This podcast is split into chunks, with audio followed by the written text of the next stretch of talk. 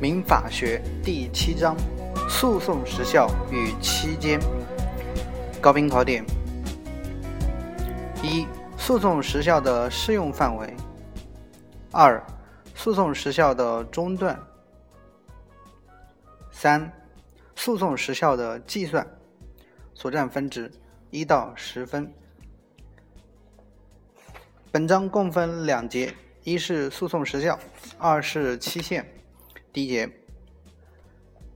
诉讼时效的概念。第一点，所谓时效，是指法律规定的某种事实状态，经过法定时间而产生一定法律后果的法律制度。民法中的时效包括取得时效，又称占有时效和诉讼时效。这里主要学习诉讼时效。诉讼时效又称消灭时效。指权利主体在法定期间内不行使其权利，会导致其丧失请求人民法院予以保护的权利的一项制度。二、诉讼时效的效果。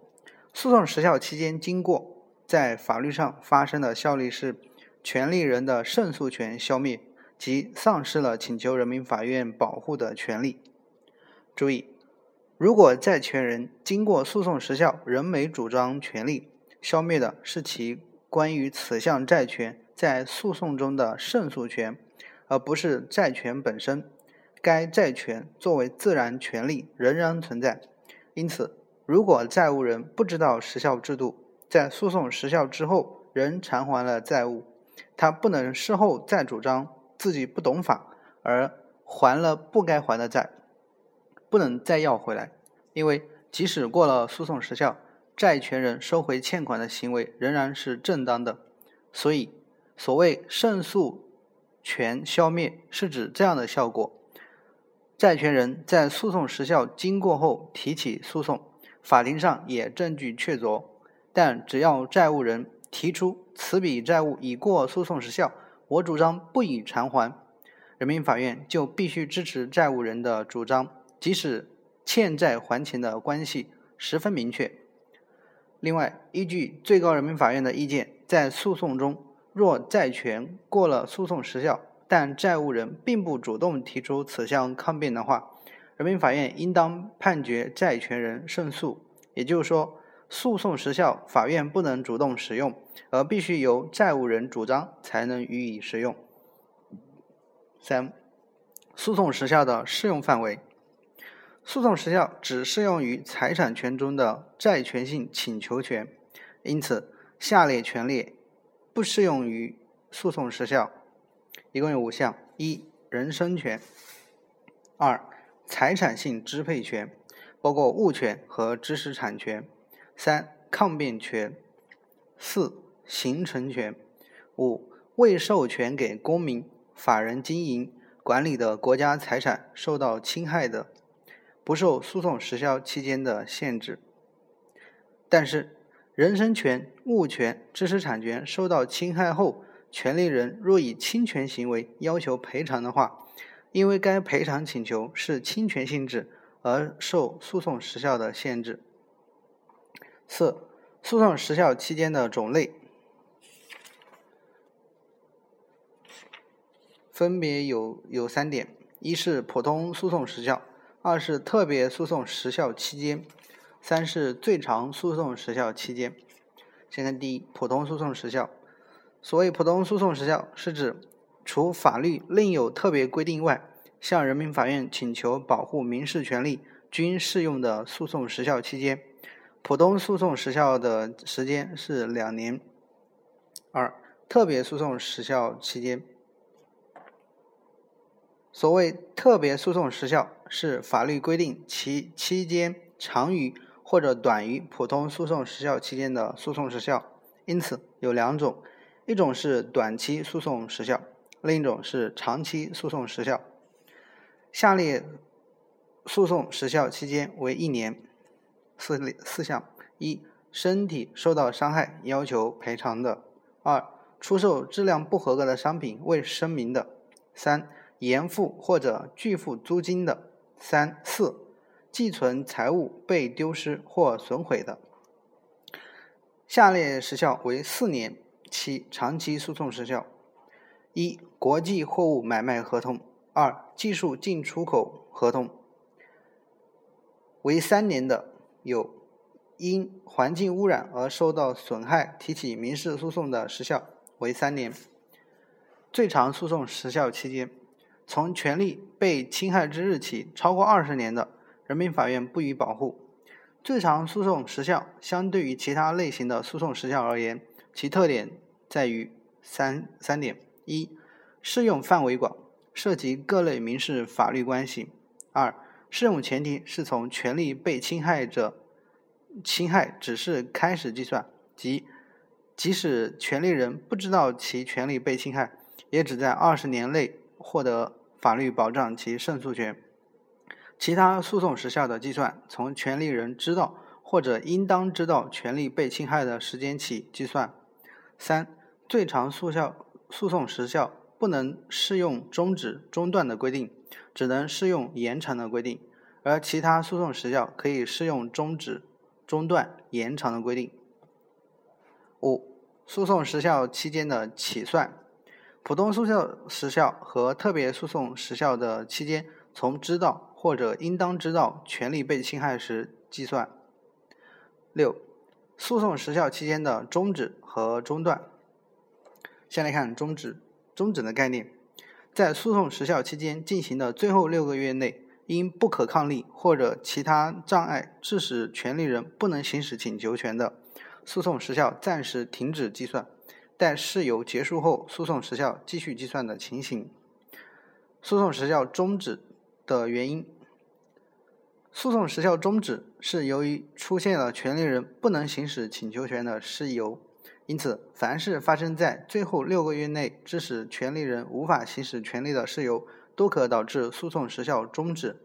主要有以下几种情形：一、无民事行为能力能人限制民事行为能力人没有确定法定代理人，或者法定代理人死亡、丧失代理权，法定代理人本人丧失行为能力的。可以认定因其他障碍不能行使请求权。二、权利人死亡尚未确定继承人的。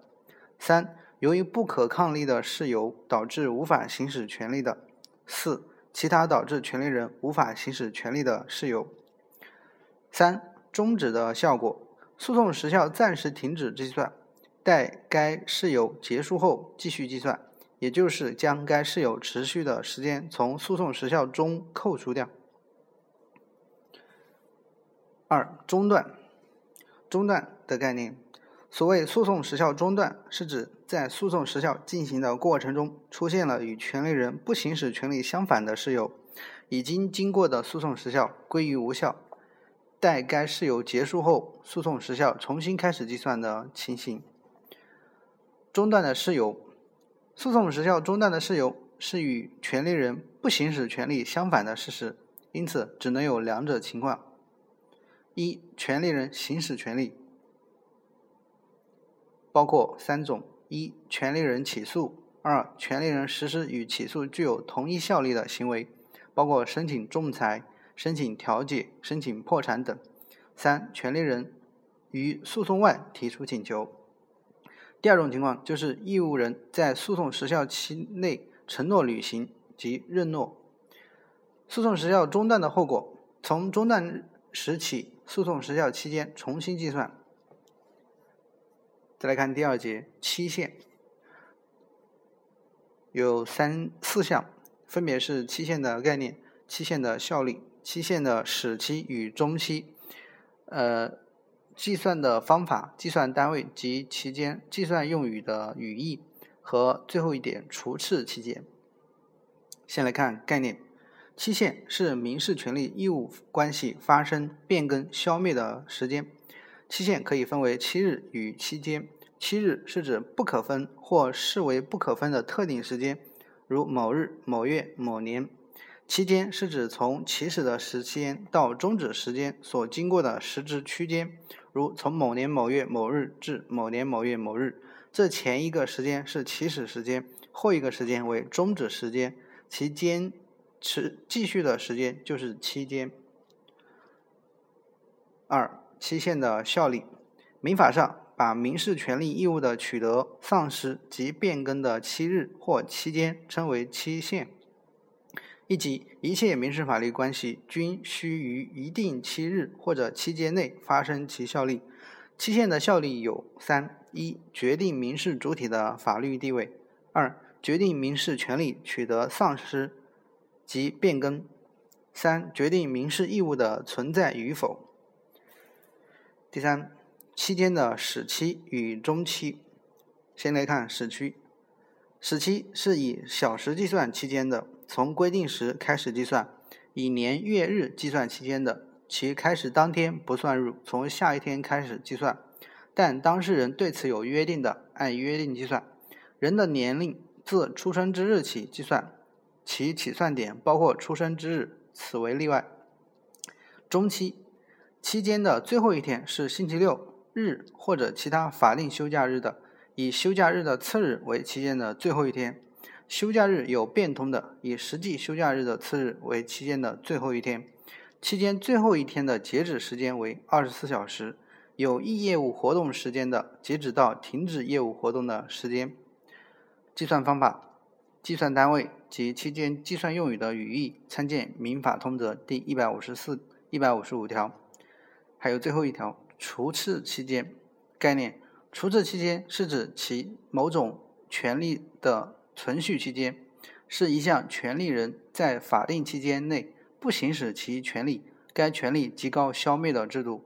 注意，除斥期间届满后消灭的是原有权利本身，区别于诉讼时效制度下消灭的胜诉权。参见合同法第五十五条。